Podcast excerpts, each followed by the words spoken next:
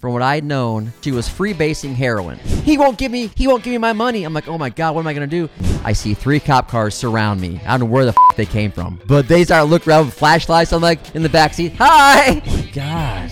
You're gonna get banged in my living room? There were some music executives that got their penis spanked in my apartment.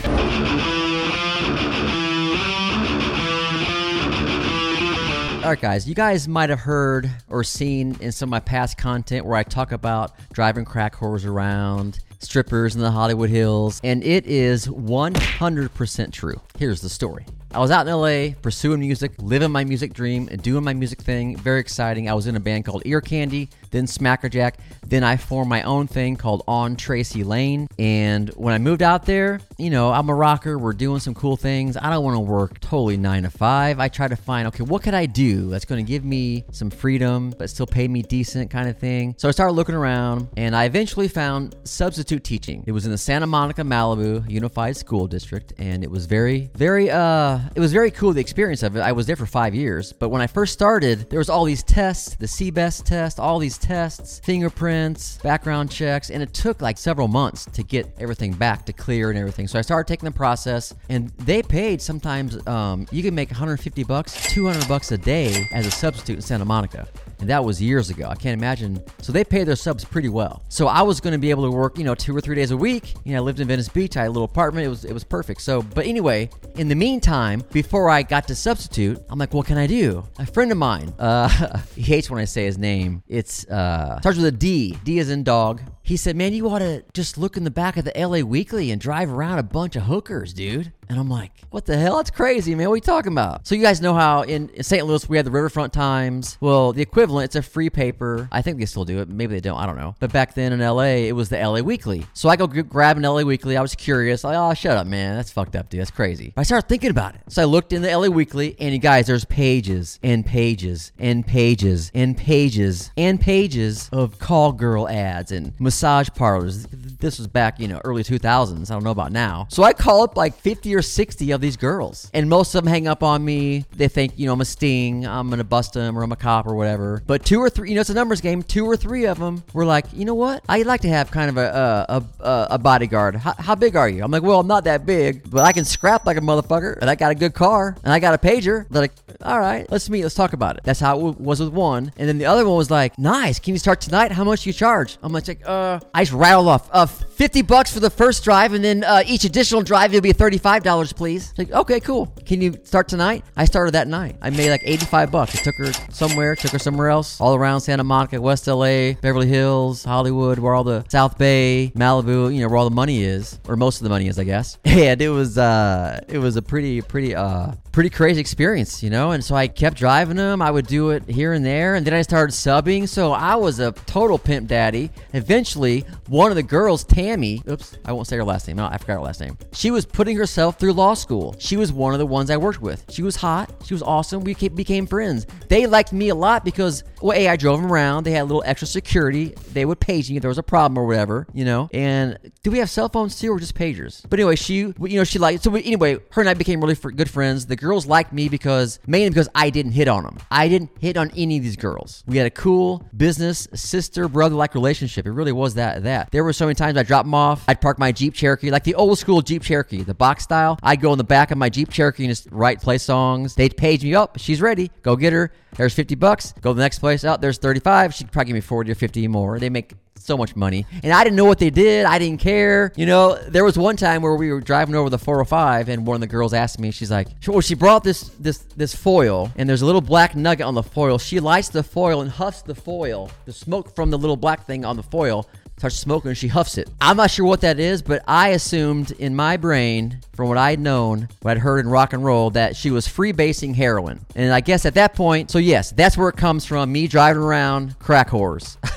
I think they were whores. I don't know. There was another story where this guy came running out after she pages me and then she puts 911. I'm like, what the hell does that mean? I see her running out. I'm driving down, it was the Hollywood Hills. I'm driving this little gravel road off of Mulholland, and I see her running, and this guy's kind of after her, uh, chasing after her kind of real lightly. He stops. He's like, I'm like, what the hell? He said, she's like, he won't give me, he won't give me my money. He won't give me my money. I'm like, oh my god, what am I gonna do?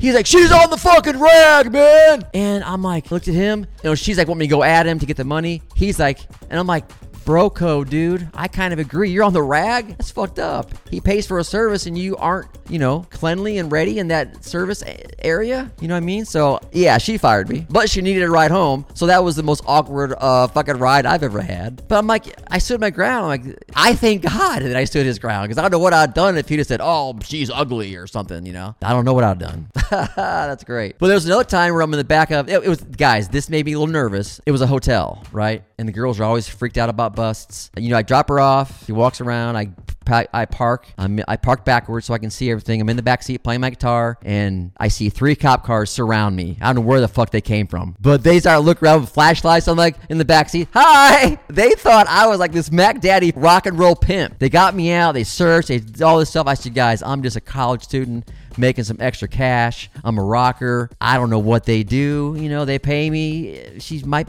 maybe it's Bible studies. Maybe they're fucking playing checkers. I don't fucking know. I don't hit on them. I don't care. If I see a little jizz on her forehead, I ain't gonna say shit, officer. I don't know anything. And they believe me. They were cool. They're like, dude, you can go make extra money and not doing this shit, man. Get out of here, dude.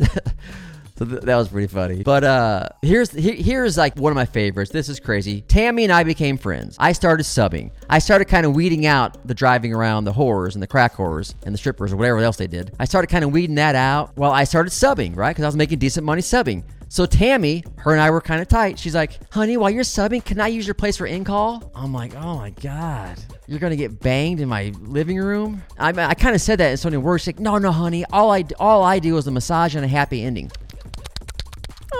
I heard that. Check it out. Here's how.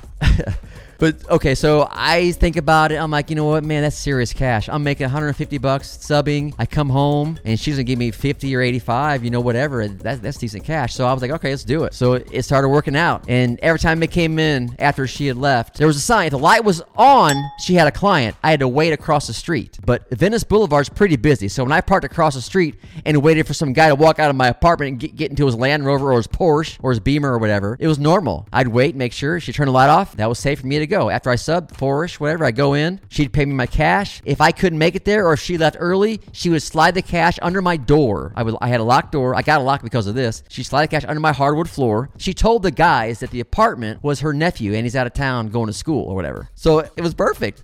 And I'm like, hey, these guys when they're on the table and before they get jacked off, can you put that CD down so they see it? Maybe they'll sign my band.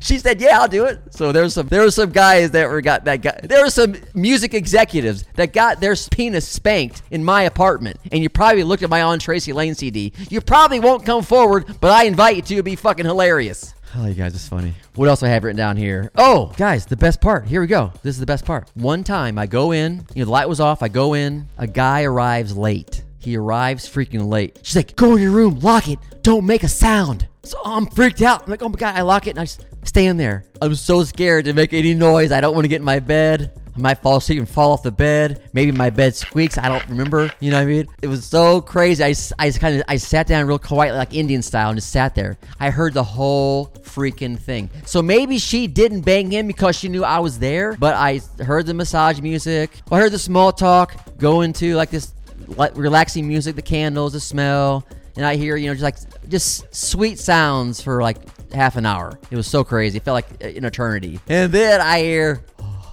oh, oh baby. I'll give you 200 more if you sit on it. I'll give you 300 more if I can, you know, do all kinds of stuff. And I was hearing this, and I hear, oh, oh, I hear, oh, oh. And I- I- I- I- so yeah, I heard the uh, client get spanked in my. Uh, oh, and check this out. This is the best part. I, there, it's an old school apartment. There was an AC unit. There was a little bitty hole that went through, so I could see into my living room. It was a one bedroom apartment right there on Venice Boulevard. I could see, but you know, I, I could just see like part of Tammy, her arm. I didn't really see anything. I have to admit, I'm not gonna lie. When that guy was doing that, I, I kind of looked out, but I couldn't see. I just saw her arm or whatever. But I heard the sounds of it.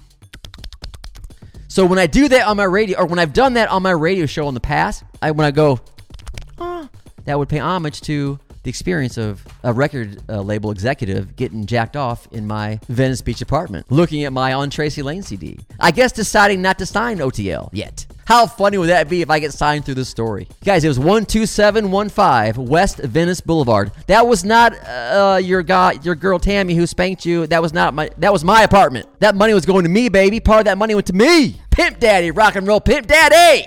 All right, guys. So that's my uh, driving crack horrors in the Hollywood Hills story.